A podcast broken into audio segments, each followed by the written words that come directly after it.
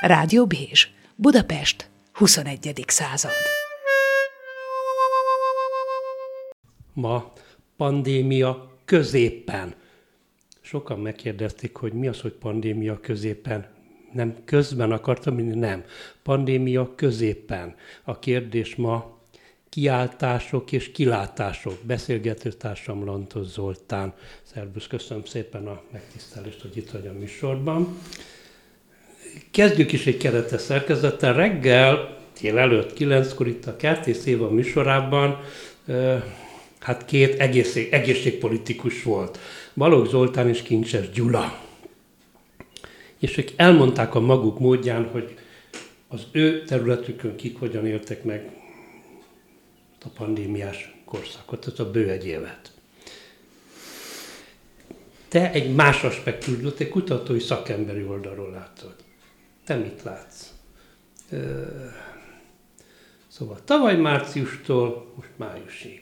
Egy évet húzzál, légy szíves. A pandémia milyen állapotban találta az egészségügyet, és most hol tart? Szervusz, jó estét kívánok! Ez egy nagyon izgalmas kérdés, hogy ez a Covid járvány milyen helyzetben érte a világot, azon belül Magyarországot, és amit tapasztalunk, az mennyire egészségügyi kérdés, és mennyire társadalmi kérdés. Azért is vetem föl ezt a társadalmi kérdést, mert egy oxfordi tanulmányban tavaly megjelent, hogy valójában nem is pandémiáról, hanem egy szindémiáról beszélünk, tehát hogy több társadalmi hatás együttes jelensége az, amit látunk. És akkor térjünk rá Magyarországra. Magyarországon európai kitekintésben azt mondhatjuk, hogy mi egy beteg nemzet vagyunk. Mindenféle betegség nálunk nagyobb arányban fordul elő, korábban fordul elő, mint akár a környező országokban. Sokkal többen halnak meg szív- és érrendszeri megbetegedésben, rákbetegségben, de akár, akár a fertőzések is, kórházi fertőzések száma is magas, és azt is látnunk kell, hogy a, az egészségügyi fejlesztések az elmúlt időszakban nagyon lelassultak, illetve nem is ez, ez a jó kifejezés, hogy lelassultak, hanem nagyon koncentrálódtak. Magyar egészségügyre az jellemző, hogy a csúcsintézményekben csúcsfejlesztések zajlottak, ahol nagyon magas szintű, akár világszintű ellátás és gyógyítás folyik, számos egyetemi klinikán vagy, vagy országos intézetben azt lehet mondani, hogy olyan csúcsbeavatkozások zajlanak, ami a világ bármelyik részén élen járó tud lenni.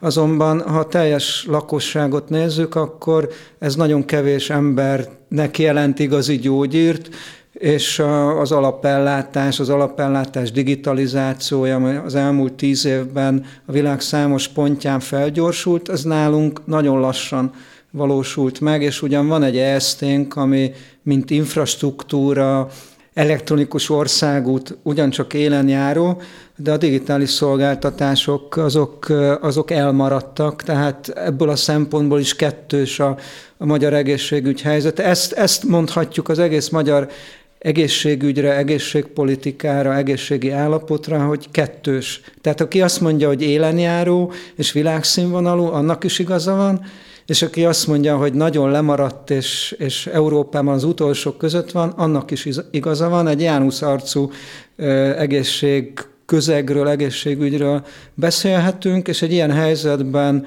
amikor ráadásul kevés ápoló, kevés szakdolgozó dolgozik Magyarországon, akár Csehországgal összehasonlítva, kifeszített a rendszer, és, és már évek óta azért működik az egészségügy, mert a benne dolgozók önkizsákmányolás nyomán feláldozva nagyon sok mindent a saját életükből kiszolgálják, szolgálják a beteg embereket.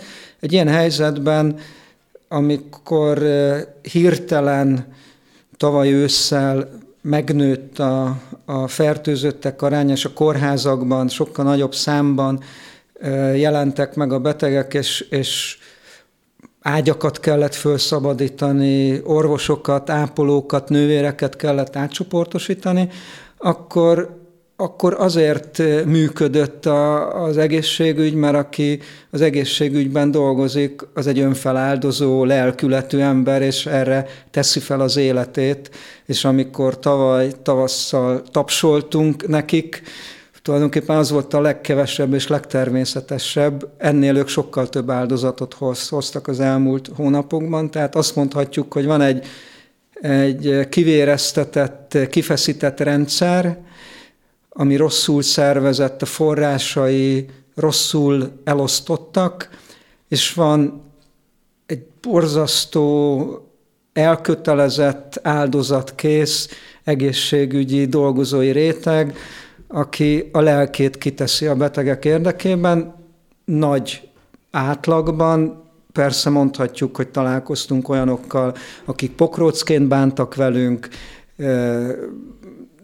lehúrogtak, nem figyeltek, igen, ez van, és ez a kifeszített rendszer, a kiégett... Ezek az emberek a Covid előtt is ugyanilyen személyiség tulajdonságokkal rendelkeztek. Igen, ezt nem, a COVID, ezt nem a Covid okozta, ez előtte, előtte is ugyanígy megjelent, tehát a, a Covid a kifeszítettséget, kifeszítettséget fokozta, és ezt a János arcú egészségügyet polarizálta, és egyébként az egész járványra ez jellemző, hogy, hogy egy kevésbé kiegyensúlyozott társadalomban nagyobb károkat okozott, még egy kiegyensúlyozott társadalomban sokkal jobban tudtak védekezni, tehát az úgynevezett reziliencia, ellenálló képesség az nagyon erősen megmutatkozott a járvány során.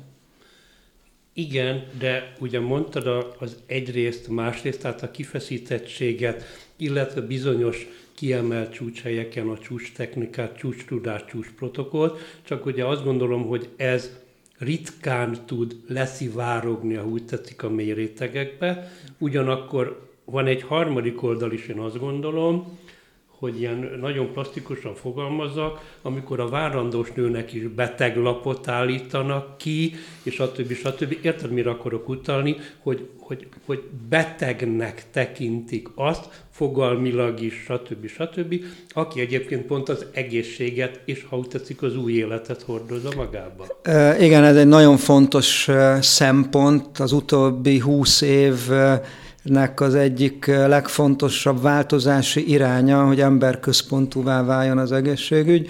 Ez a világon mindenütt egy lassan alakuló folyamat. Vannak országok, ez gyorsabban megvalósul, előttünk járnak, de igazán sehol nem egy emberközpontú és egyenközpontú az egészségügy. Mindenütt ez a, ez a beteg szemlélet azért még ott van, de vannak országok, ahol, ahol már sokkal inkább emberszámba veszik a, az ügyfeleket, ha szabad így fogalmazni, de valóban egy, egy nem beteg embernek beteglapot kiállítani, vagy attól, hogy gyógyszert váltok ki, nem biztos, hogy beteg vagyok, tehát a beteg tájékoztató az eleve rosszul érint engem, de amúgy kutatásokból tudjuk, hogy, hogy a krónikus betegek jelentős része nem is tartja magát betegnek, különösen a mentális betegek azok, akik nem szeretik, ha betegnek tartják és szólítják őket. Aztán arról nem is beszélve, hogy a kórházi ketteske, az pedig, az pedig humanitás szempontok szerint is egy értelmezhet. Tehát a tárgyasításnak a, a legékesebb példája, ami ellen küzdünk minden, minden téren. Úgyhogy igen, nagyon sok mindent kell tenni annak érdekében, hogy Magyarországon is emberközpontúvá váljon ez a rendszer. Hát ez az kell, hogy első sorban, és a szervezetfejlesztési kérdés, azt szoktuk mondani, hogy, hogy csak a boldog alkalmazottak eredményeznek boldog ügyfeleket. Hát ha a dolgozók, a szakdolgozók, a nővérek, az orvosok nem boldogok, nem kiegyensúlyozottak, akkor nagyon nehezen tudnak sugározni a, a paciensek felé. Na éppen ezért, amit az előbb mondtál, Zoli, ez a kifeszítettség, ez rendszerre jellemző-e egyik oldalról, illetve akik meg önfeláldozóan kifeszítik magukat, itt a Covid-ban, meg különösen, de előtte is, nevezük ezt hivatástudatnak, elkötelezettségnek, önfeláldozásnak, hősséválásnak, áldozatnak, stb. Ez pedig az, hogy mondjam, egy ilyen pozitív értelmű kontraszelekció eredménye, vagy ez mégiscsak az egészségügyi szakképzésnek sajátossága-e? A, a kifeszítettség az egy rendszerhiba. Az teljesen egyértelműen a, a szervezettségi problémák, az erőforrás elosztásnak a hiányosságai, az, az egy figyelmetlenség, nem törömtömség, rossz szervezésnek a, a következménye. Az, hogy ki megy orvosnak, ápolónak, az egy attitűd kérdése, a segítő szakma az egy, az egy áldozathozatallal együtt jár, és tehát ilyen módon mondhatjuk, hogy egy kontraszelekció az megy segítő szakmába, aki kész ezeket a feladatokat megoldani. Egyébként nem véletlenül, hogy a, a, az ápoló rendek azok, akik a világon még ma is nagyon sok helyen tekintélyes szerepet vállalnak az ápolási munkában, Magyarországon is kezd megerősödni a, az egyháznak a, a szerepe ebben. Tehát az elkötelezettség, igen, az egy, az egy attitűd, azt hozzuk otthonról. Ugyanakkor van sajnos egy, egy olyan eleme is, hogy, hogy leginkább az orvosi szakma az, ami a, a legkevésbé mobilis, tehát legkevésbé tud valaki másra váltani.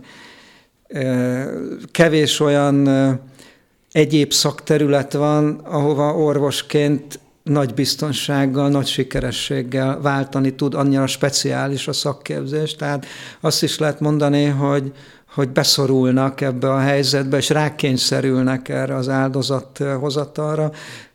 Nagyon nagy elkötelezettség és bátorság kell ahhoz, hogy valaki kilépjen ebből a szakmából, és valami egész mást kezdjen el csinálni. Tehát összetett, és van ilyen is, olyan is, sokan érzik magukat, főleg manapság fogoly helyzetben ma a magyar egészségügyben. Hát ha jól értem, azt mondod, hogy az a körkép, amit itt fölvázolsz, mind a rendszerről, mind a benne lévő személyállományról, ez a, ez a körkép egyben egy kórkép is. Hát mindenképpen ez egy, ez egy rendszerszervezési kórkép, igen.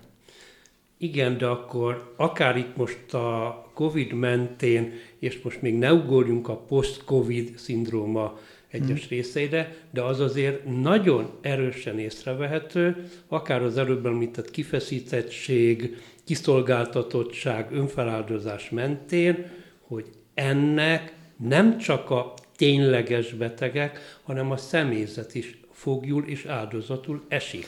Tehát rengetegen mentálisan, pszichésen sérültek. E, igen.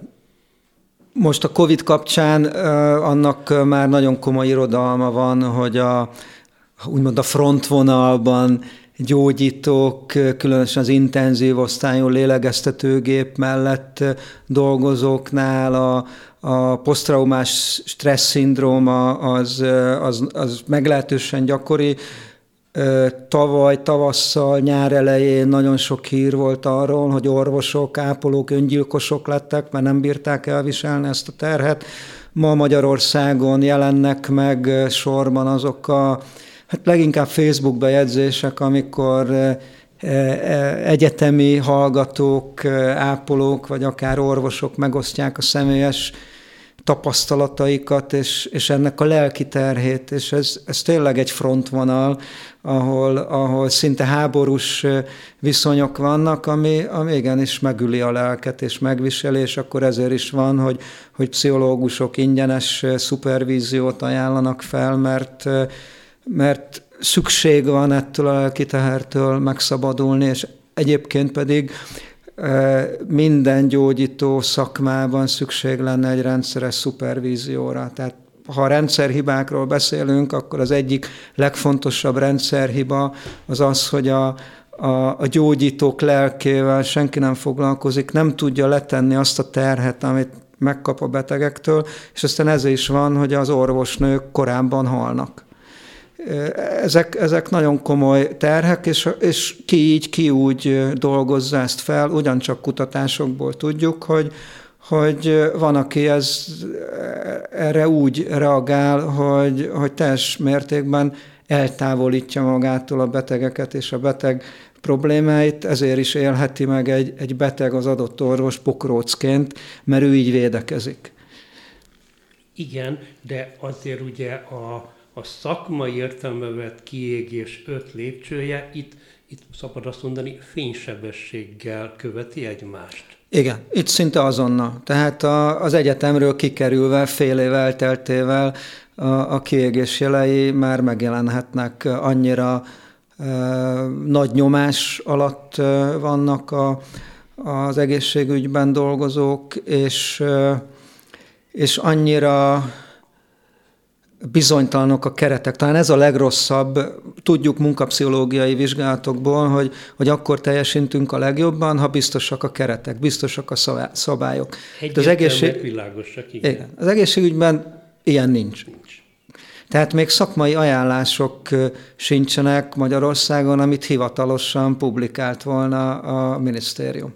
Korábban voltak, ma éppen nincsenek hatályos. Jó, de akkor, amit mondtál az elején, hogy ezek a csúcstechnika, csúcsbeavatkozások, csúcstudás. Tehát egy helyre összpontosul szakmértelembe vett pénzparipa fegyver, és nem csak így valóságos, nem szimbolikusan is, de akkor az ott lévő működési mód is, mondjuk, hogy kísérletező, kutatói, de, de annak a protokollja sem, hogy mondjam, exakt.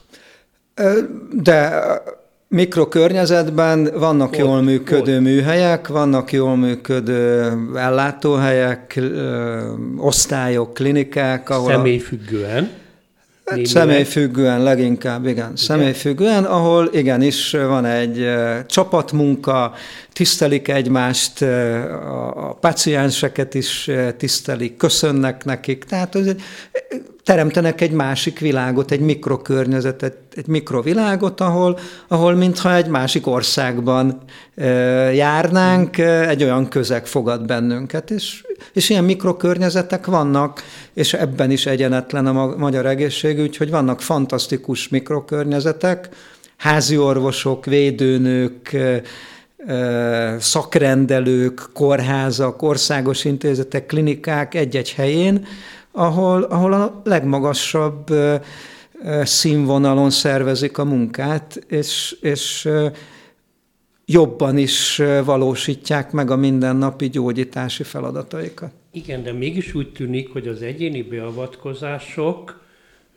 ma már, ha nem is szakszerűtlenek, de nem elég hatékonyak, tehát sokkal hatékonyabb lenne a teamben való munkavégzés.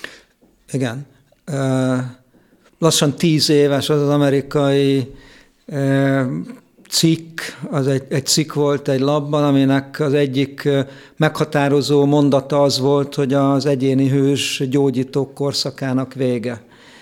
És valóban a, a technika, a technológia, a, a különböző korképek összetettsége azt igényli, hogy sokféle szakember, és akkor nem csak sokféle orvos, hanem mindenféle más szakember, nővér, ápoló, dietetikus, pszichológus, a páciens, a beteg és hozzátartozókkal együtt egy csapatot alkotva támogassák a pácienst, és segítsék a gyógyulását. Hát szóval ezt azért rendszer szemléletnek szoktuk hívni elég régóta már. Igen. Ismerjük ezt a rendszer szemléletet, ugye? De akkor itt mégiscsak most is van egy másik ellentmondás is, hogy még mindig csak a, ahogy tetszik a bajokat, de mérétegébe soroljuk, mert egyrészt, ha jól értem, amit eddig mondtál, van egy ö, lokális, helyi ö, team, protokoll, stb., de ez nehezen, szívó, nehezen szivárog le, nehezen lesz ebből valódi repertoár, ezen a szakmai vonalon.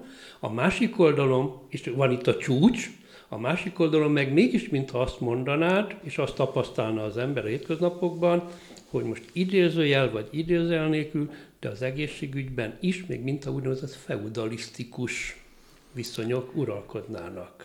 Az nagyon erős. Tehát a, a, a helyi hatalmi rendszer kiépítése, fenntartása, függőségi viszonyoknak a kialakítása, a, a finanszírozásért való küzdelemben, a szomszédvárak harca, tehát még ennyiben is hasonló a feudalisztikus viszonyokhoz, kiszolgáltatottság, alárendeltség, és ez nem csak a beteg kiszolgáltatottsága és alárendeltsége adott helyzetben, hanem, hanem a beosztottaknak, a, a más szakmában dolgozóknak a kiszolgáltatottsága.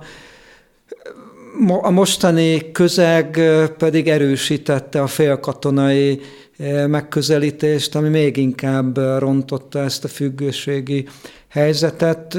Ugye vannak olyan szakterületek, ahol katonásabb rendben kell gyógyítani, ha úgy tetszik, de azért a, a nagy többsége az egészségügynek az mégis egy emberek közötti e, interakcióra alapuló tevékenység, ahol, ahol a személyes kapcsolatnak óriási szerepe van. Arra is van például ma már vizsgálat, hogy egy meleghangú, barátságos orvos gyógyító hatása sokkal jobb.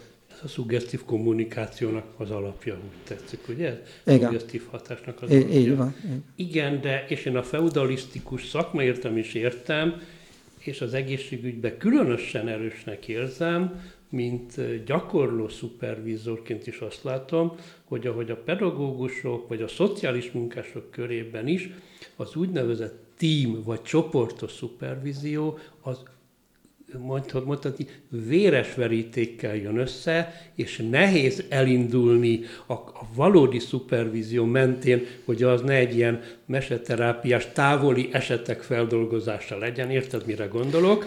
Mert annyira erős ez a feudalisztikus behatás, hogy ami csak így meg, hát csak nem képzeled, hogy én itt a kollégám előtt elmondom, hogy én milyen trutyul érzem magam akkor, amikor stb. stb. stb. E, így van. Közel tíz éve csináltunk bő két évig Bálint csoportokat, uh-huh. az egyfajta csoportos szupervízió, amit egyébként Én Németországban dolgozom, igen. finanszíroz a, a biztosító van, pontosan van, azért, pontosan. mert ilyen módon tudja a lelki egészségét védeni Igen. az orvosoknak és az egészségügy Bocsás, dolgozóknak. mondjuk, hogy azért Bálint Mozart, mert az Bálint Mihály magyar, magyar orvos, elsősorban házi orvosok számára, vagy akkor családorvosok számára dolgoztak. Így van, ez, ez még a két így van, így van. Bálint Mihály, van is Igen. egy magyar Bálint Mihály társaság, van, amelyik az ő munkását képviseli. Velük dolgoztunk együtt, és, és pontosan családorvosoknak, házi orvosoknak tartottunk Bálint csoportokat, és ugyanezt tapasztaltuk, amit mondasz, hogy a, az első néhány alkalommal, különösen az első alkalommal olyan, olyan gyanúsan méregették a csoportvezetőket, kicsit egymást is a házi orvosok, aztán, aztán kialakultak nagyon rövid idő alatt azok a szoros szakmai együttműködések, aminek a nyomán aztán volt néhány olyan csoport, ami évekig fönnmaradt, és a házi orvosok megérezték ennek a hasznosságát. Igen, hiszen ott a Bálint, az a klasszikus Bálint Mihály könyv is erről, hogy az orvos, a beteg és a betegség című, ugye? Igen. Amit egyébként nem magyarul, mert utána azt vissza kellett fordítani. Igen, igen. hát Németországban... Igen, igen, és ha jól emlékszem, az eredeti elé a Gegesi kis írta egy nagyon hosszú bevezető tanulmányt az eredetiket Igen. elé. Igen. Igen, de akkor visszatérve, mégiscsak a kutatások, a tapasztalatok azt mutatják, hogy a teamben, csoportban való gondolkodás, tehát az úgynevezett szakmai integráció, az az egyéni és az intézményi kereteket is jobban, hatékonyabbá tudja tenni. És most nem csak pénzügyi értelemben az árértékarány sokkal hatékonyabbá válik. Mégis nehéz falat áttörni a kérdés az, és ez, ilyen, ez most ilyen álságos kérdés, de szokásos így, ez alulról fölfelé lehet megújítani, tehát hogy bevinni a képzésbe, mind hogy tudható, hogy a, a, a Szemlővesz Egyetemen már vannak ilyen diák, Bálint csoportok vannak időnként, ugye pont az ott tanító harag, bandi harag, meg a dobokata, meg a többiek, akik a Bálint társaságnak az, az élharcosai révén, vagy az föntről lefelé úgynevezett vezetői, team super, tehát hogy megtapasztalni, mert hogy itt is a személyes tapasztaltságot, én azt gondolom, hogy sok számít lélektanilag is. Hát, mind a két irány fontos. Egy, egy egészségügyi rendszernek az ilyen típusú átalakításához mindenképp kell egy felülről jövő irányadás és a kereteknek a, a, az átszervezése. A, az alulról jövő építkezés az, az mélyebb, tehát az egyetemen megkezdett szemléletformálás és, és a digitalizációval párhuzamosan bővülő eszközrendszer biztosítása, az pedig egy, egy tulajdonképpen magától értetődő folyamatot eredményez, ami, ami egy tíz éves időtávban biztos, hogy meghozza a, a, a változtatást. Ezt itthon is látjuk, hogy, hogy, hogy a 40-45 éves kor nagyjából az a, az a határvonal, ami alatt sokkal inkább készek az egészségben dolgozók, az orvosok a csapatmunkára, a, az idősebbek már abba szocializálódtak, hogy nekik az egyéni érvényesülése fontos, az, egy, az pedig egy rendszer szemlélet kérdése, hogy, hogy az ügy, tehát a beteg gyógyítása a legfontosabb, és akkor az az ügy, ami vezéreli a munkánkat, és az én szerepem az ahhoz fontos, hogy, hogy az ügy minél jobban kiszolgálásra kerüljön nagyon csúnyán megfogalmazva, vagy pedig az a legfontosabb, hogy én érvényesüljek, és látszódjon, hogy milyen nagyszerű orvos vagyok, milyen nagyszerű kutató vagyok. Ahhoz, hogy, hogy a csapatmunka és a, a beteg üdve, ahogy ezt szokták mondani az egészségügyben, az legyen elsődleges, ahhoz ahhoz szemléletváltásra van szükség, és valóban nem megy parancsszóra és fölülről irányítva, ott, ott a képzés és oktatás szerepe is óriási.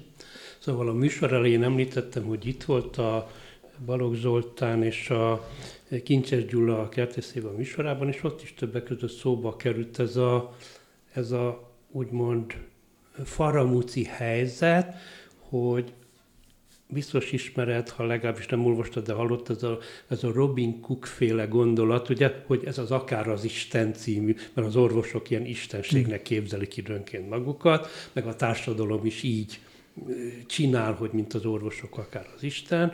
Szóval, hogy ugyanazon az egyetemen, ugyanazon a karon, ugyanazok az oktatók képzik a nem orvos, de diplomás embereket, a védőnőtől, a dietetikuson át, a gyógytornászig, és stb. stb. stb. És mégis ezek a diplomás szakemberek, már bocsánat, de szakmai értelemben, mintha másodrendű szakmai polgárok lennének. Hát ez a, ez a beidegződés és a, a régi rendszernek a sajátja, hogy az orvos mindenek felett áll, aminek azt kell, hogy mondjam, hogy, hogy van, van alapja, tehát ha a döntés pszichológiáját nézzük, és az, ehhez a kapcsolódó ismeretanyagot és gyakorlatot, akkor valóban a társadalomban az orvosokra bíztuk azokat a komplexitású, összetettségű feladatokat, amihez, amihez nagyon nagy tapasztalatra van szükség. Az orvosképzés a leghosszabb képzés, mert, mert olyan mennyiségű tapasztalatot kell gyűjteniük a döntéseik meghozatalához, ami, ami sok-sok év gyakorlatával gyűjthető össze, tehát még valaki szakorvos lesz, addig azért tíz év fölötti felsőoktatási és továbbképzési, szakképzési gyakorlaton, elméleti képzésen van túl, tehát a, a döntések tétje, összetettsége szempontjából valóban felállíthatunk egy hierarchiát, és azt mondhatjuk, hogy, hogy ebben a társadalmi berendezkedésben az egészségünkkel kapcsolatban az orvosokra bíztuk a legnehezebb döntéseket. Ez tény. Ez teljesen egyértelműen így van. És, és maga az egész egészségügyi rendszer ehhez igazodva épült föl, és képviselte ezt a hierarchiát, ezt a döntés hierarchiát a, a, a hatalmi hierarchiában, a, a finanszírozási hierarchiában. Bocsánat, de ez a kettő között szerintem van különbség, mert más a döntési hierarchia vagy kompetencia, és más a hatalmi kompetencia, mert azt gondolom, hogy az orvos előírja a gyógytornát, de ő maga már bocsánat, de képtelen megcsinálni. Igen, tehát én, én nem azt mondom, hogy, hogy ez a fajta berendezkedés jó, hanem, hanem én most egy tükröt tartok Igen, értem, magunk elé, értem. hogy, hogy a, a, az egész társadalmi berendezkedésünk ezt fogadta el, ezt támogatta. Nagyon sokan még ma is csak az orvostól fogadnak el bármilyen terápiás javaslatot, és a, a, mondjuk a világ számos országában elfogadott terápiás nővér, mint diabétesz nővér, vagy hipertónia nővér, az nálunk sokaknál kiveri a biztosítékot, és amikor öt éve vagy négy éve megjelent egy hír, hogy az orvosok bizonyos feladatait majd, majd szakápolók és nővérek fogják ellátni, akkor, akkor fölrobbant az internet, hogy, hogy itt meg akarnak bennünket gyilkolni. Tehát, hogy ez azért kettős, hogy, hogy egy olyan, olyan társadalmi helyzet alakult ki, hogy a, a, a tudás és a döntési kockázat mellé a hatalom is e, oda került. Na most a mostani változásoknak ez az egyik fontos szerepe, hogy, hogy elismerje azt, hogy valóban a döntések számos esetben legnagyobb kockázata és legnagyobb felelőssége az orvosnál van, de ez nem jelenti azt, hogy, hogy mindenhez ő ért, ahogy mondott. Tehát Igen. számos dolog van, amihez nem ért, vagy más jobban ért, vagy nem is kell, hogy értsen, mert drága pénzen, óriási erőforrásokkal azért képezzük ki az orvosokat, Erre hogy ezeket a kockázatos döntéseket meghozzák, a kevésbé kiterjedt képzés az, az, az másoknak a dolga, és másoknak a feladata, hogy azzal a képzéssel dolgozzanak. Tehát a munkamegosztás az mindennyiunk számára borzasztó hasznos, és ez a túlzott erőkoncentrálás és hatalomkoncentrálás, ez vissza is üt most már, mert annyi feladat hárul az orvosokra, amit nem tudnak ellátni, és, és az egyik legfontosabb rendszer szervezési feladat ma az egészségügyben, hogy a feladatokat jól osszuk el. Igen, de hát azért az talán nem annyira köztudott, de nyilván te most kicsit jobban beavatsz minket, szóval az egészségügyön belül is vannak egészségügyi, közgazdasági, pénzügyi rendszer, az egészségügyi továbbképzésnek is része az a fajta szakképzés, ami nem kimondottan a szakegészségügyről szól, hanem ezekről a járulékos dolgokról, a szervezés, vezetés, ezeknek a tudományos, stb. aspektusa. Igen, nagyon sok egészségügyet kiszolgáló szakember van, egészséginformatikus. Nagyon sokáig nem voltak jó modelleink, rendszert szervezői, eljárásaink, leírásaink, hogy hogyan kell megszervezni az egészségügyet úgy, hogy a beteg üdve is érvényesüljön, az orvostudományi szakmai tudás érvényesüljön, de a közgazdasági keretek, a pénzügyi ráfordítások, azok is jól tervezhetőek, kiszámíthatóak legyenek, és ebben volt egy óriási változás 2006-ban, a, amikor megjelent egy neves közgazdásznak a, a, az egész egészségügyet átformáló modellje, egy értéklánc modell, ami a korábbi orvosi, gondozási, beavatkozási, rehabilitációs logikára épült, és onnantól kezdve az egész világon, a, ahogy mondod, ezek a, a, a kiegészítő, kiszolgáló, közgazdász, matematikus szervező szakmák egy másfajta gondolkodást kezdtek el elsajátítani, és, és tudott közeledni a, az orvoslás, meg a, meg a gyakorlati megvalósításnak a, a tudománya, hogy így tetszik. Azáltal, hogy most már egyre több adatunk van, egyre több adat révén tudunk elemezni ami történik velünk az életünkben, az egészségügyben, azt egyre kifinomultabb matematikai módszerekkel tudjuk elemezni, tehát egyre több szakma tud együtt dolgozni egy orvosi logika mentén, talán ez a legfontosabb. Korábban 21 néhány évvel ezelőtt egy, egy gazdasági szakember, meg egy orvos, az egymásnak feszült mert nem, nem tudtak közös nevezőre jutni. Ma már megvannak azok a technikák, hogy ez lehetséges. Éppen itt közben olvasok egy hallgatói kommentet. Az a lényeg a hallgatói kommentnek, hogy, a, hogy ez a fajta, amiről beszélsz, ez a munk, amiről most beszélsz, ez a munka megosztás, hogy nevezük ilyen hétköznapjan, ez éppen ezt a említett megosztottságot csökkenthetné. Így van. Abszolút, teljes mértékben.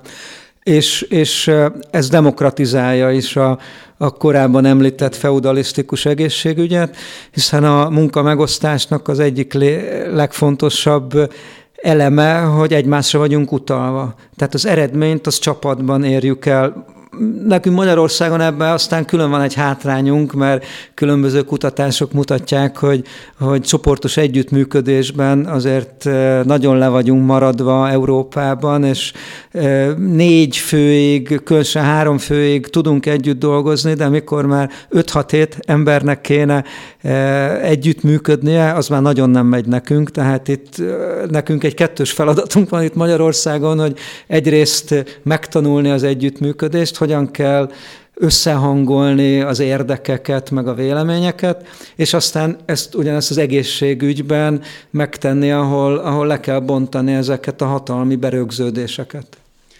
Ugye azt mondtad, ha jól értem, hogy ez a mostani, talán már levonulóban lévő Covid, ez, ez mindezeket nagyon erősen nagyító alá tudta tenni. Tehát sokkal jobban kiütköztek. Igen, azt mondhatjuk, hogy, hogy ez a járvány egy, egy nagyon erős nagyító alá tette az egész társadalmat, és minden, ami rosszul működött, működik, az, az kiütközött. És meg minden, ami jó. Tehát, tehát például ugyanígy, amikor, amikor a, a társadalmi szolidaritás tavaly tavasszal borzasztó erős volt, az emberek egymást segítették olyannyira, hogy, hogy, hogy a New York Times-ban ezt még meg is írták, tehát ugyanígy a jó dolgokat is felerősítette és kinagyította, meg ugyanígy a, a, a, a gyengeségeket is. Mhm. De akkor ebből az is következhet, és akkor most megint vigyük párhuzamosan az az egészségügyi és a társadalmi vonulatát, hiszen most ugye azért a vírus mentén új szavakat tanultunk, ilyen, hogy vírusszociológia, vakcina nacionalizmus, vakcina imperializmus, stb. stb. stb. Igen. Ezt itt egy más műsorban külpolitika újságírókkal is meg szoktam beszélgetni, este 6 óra körül, de azt a párhuzamot vigyük most talán végig, hogy a post-covid, ami nagyon erős tünet együttes, és nekem az a kérdésem, hogy így a betegekre vonatkozó beteg út, ez, ezt meg, vagy ez a post-covid, ez meg tudja változtatni ezt a klasszikus vagy hagyományos betegutat, vagy gondolkodást, de ennél még egy párhuzamos, amit akarok kérdezni, vagy mondani, hogy ez az egészségügyre a post-covid az most hathat egy ilyen, ilyen ugrást, egy pozitív ugrást, hogy a feudalizmusban nem, ne kelljen már végigmenni most a teljes folyamaton. A Covid az felgyorsította az átmenetet. Most egy óriási korszakváltásban élünk, erről ritkán beszélünk, meg keveset beszélünk, de, de ez egy korszakváltás a piacgazdaság által meghatározott kapitalizmus az esik szét. az át fog alakulni, a következő húsz év az a bizonytalanság kora, és egy olyan mértékű változás közepén vagyunk, de hát inkább ennek időben az elején, de már nagyon is benne, ami, ami legutóbb a Gutenberg galaxis kialakulásakor volt, tehát sok száz évvel ezelőtt volt utoljára ilyen mértékű változás, de ugyanakkor a mostani az borzasztó sebességgel zajlik. Tehát amikor arról beszélünk, hogy a COVID felerősít társadalmi egyenlőtlenségeket, különbségeket, hiányokat, akkor az egyik legfontosabb az, hogy felerősítette a, a piacgazdaság rendszerének a hiányosságait, és akkor ez a vakcina imperializmus az ennek egy jele. Tehát amit az előbb korábban beszéltünk, hogy, hogy fölnagyít eseményeket, és fölgyorsít a digitalizációt, a digitális átmenetet, az biztos, hogy fölgyorsította. Magyarországon is fölgyorsította. Évek óta lehetőség volt telemedicina megvalósítására, nem volt rá jogszabály. Tehát ez egy joghézag volt Magyarországon, hogy hogyan lehet telemedicinás szolgáltatásokat megvalósítani. Én körülbelül négy éve, öt éve elkezdtem egy telemedicinás szolgáltatást kidolgozni, és a piacra vitel esetében ott, ott szembesültünk azzal, hogy nincsenek jogszabályok. Jött a Covid, egyből lett jogszabály. Egyből a telemedicina az egy elfogadott eljárás lett. Ez csak egy példa. Mert ha bocsánat, mert a kiállási tilalom önmagával hozta ezt a felgyorsult igen, igen. jogalkotást, így, ugye? Van, így van, így van, és a technológia is sokkal több ember kezébe oda került. Rájöttünk arra, hogy ami egyébként a pszichiátriai gyakorlatban, a pszichológusok gyakorlatában már hosszú évek óta megvan, hogy Skype-on folytatja a terápiát, tehát azért, mert mondjuk egy három éves terápiás folyamatban valaki kiköltözött Londonba, attól nem szakadt meg a terápiás folyamat, hanem Skype-on folytatták. Igen. Bocsánat, hát én is rendszeresen dolgozom úgy, mindegy, hogy most annak milyen szakában hogyan, hát mert nem fog mindenki Győrbe vagy Szombathelyről hetenként egyszer vagy kétszer bejönni az én dolgozomba, hanem mondjuk egy 5-6 alkalom utáni van egy személyes, nevezzük ezt az egy konzultációs terápiás. Igen, igen. Vagy házi orvossal is igen. beszéltem, aki, aki a külföldön dolgozó betegével online, meg Skype-on tartotta a kapcsolatot, és kiválóan menedzselték igen. közösen a páciensnek a cukorbetegségét és a cukorszintjét. Miközben akkor azt mondod, tehát a technológia az már ugye évek óta a kezünkben van, csak éppen a jogszabályi háttér és az ehhez való óvatoskodás bizonyos nagy, nagyobb területeken etikai normasértésnek, meg hogy tették szakmai hibának is pontozta ezeket, ugye? Igen, igen. Tehát valóban, hogy, hogy kétségtelen, hogy a személyes, tehát az egészségügyben, az orvoslásban egy pszichológiai találkozókor, terápiában a személyes találkozásnak van a legnagyobb ereje. De, de vannak ezek a helyettesítő online eszközök, amikor bizonyos helyzetekben, bizonyos ideig ezek jó helyettesítők. Igen, de én most már elég régóta megfigyeltem, és most ebben a Covid-ban még intenzívebben lehetett látni, mert sokkal több a szakmai és az úgynevezett saját élményű tapasztalat is, hogy mivel ugye csak maximum derékig, de inkább csak így válig látszik az ember a képzéseken vagy a terápiás folyamatban is, ezért az arc, mimika, okay. megjelenések sokkal intenzívebbek lettek, és nagyon beszédesek lettek. Igen, igen. Tehát, Ami egy személyes, igen. tehát ülünk a, a rendelőmben, a bőrfotelben, ott egy szemvillanás annyira kevésbé tűnik fel, mert ott van az az egészlegesség. De itt meg egy, egy, egy szemöldök ráncolás, az... Az igen, igen, jelentőség teljesen, igen, ez, ez így van. Azt, azt tudjuk mondani, hogy, hogy és ez egy, egy európai gyakorlat, illetve tapasztalat számos külföldi kollégával egyeztettem az utóbbi időben, beszéltünk erről. A COVID három-öt évvel felgyorsította ezt a digitális átalakulást. Ebben, ebben a telemedicina is egy, egy komoly terület, ahol hirtelen lehetőségek megnyíltak, és rájöttünk, hogy úgy is lehet dolgozni. A másik fontos terület a, az adatoknak a gyűjtése, elemzése, a, a kutatások megosztása, tulajdonképpen a COVID kapcsán az orvostudományi és társadalomtudományi kutatások szabad megosztása, gyors megosztása, az példanélküli ugyancsak, ami, ami a közös tanulást felgyorsította. Az adatok megosztása, az adatok gyűjtése, adatok elemzése, a, a tapasztalatok gyors leszűrése, a valós adatokból végzett elemzéseknek a gyakorlat számára történő visszaadása, és ez, ez a terápiában való hasznosítás.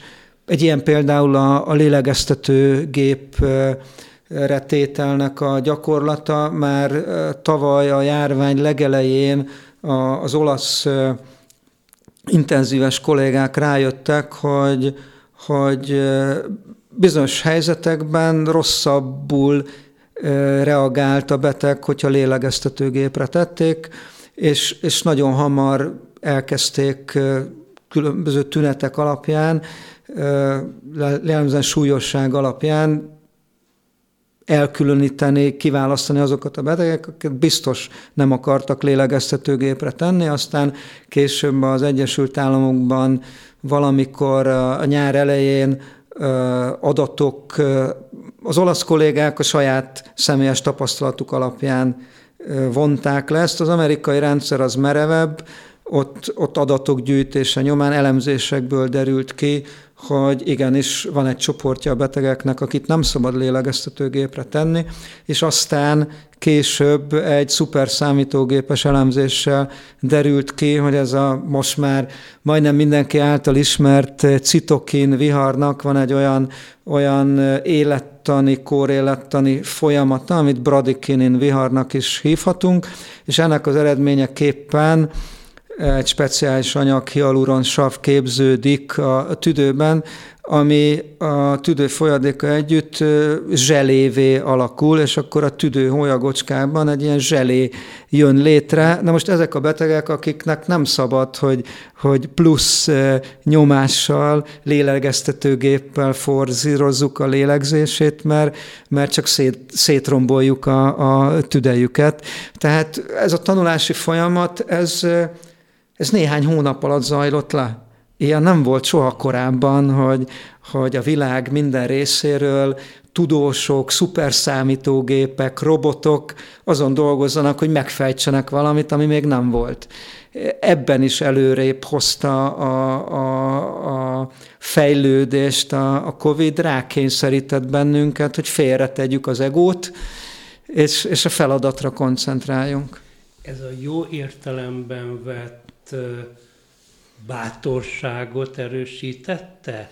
Tehát, hogy kevesebbet kell itt most betartani azokat, ahogy egyszer, kétszer, háromszor, ötször, hanem hogy amiről beszéltünk másfél, van valami kis tapasztalatunk, bedobjuk a nagy közösbe, és mások is ráharapnak, amivel nyilván, ugye mert sokszor azt szoktuk mondani, hogy a kutatási eredményeket azért fogadjuk kritikával, mert nem biztos, hogy pénzpalipa fegyver van rá, hogy azt lehessen újra, tehát hogy lehessen reprodukálni.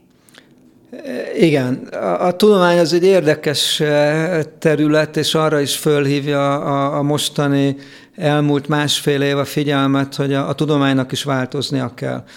A tudomány legnagyobb része az igenis elefántcsontoronyban végzi a dolgát, meghatározott finanszírozási közegben, egy, egy egyedi szabályrendszerrel, és, és nagyon ritkán találkozik a, a, a mindennapi világ problémáival, illetve nem is törekszik arra, hogy érthetővé tegye a, a felfedezéseit.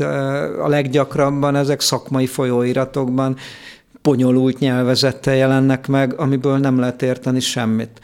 Na most ez a, ez a mostani Covid időszak, ez, ez mindenkit rákényszerített arra, hogy, hogy találjuk már meg a közös nyelvezetet, meg, meg a közös hangot.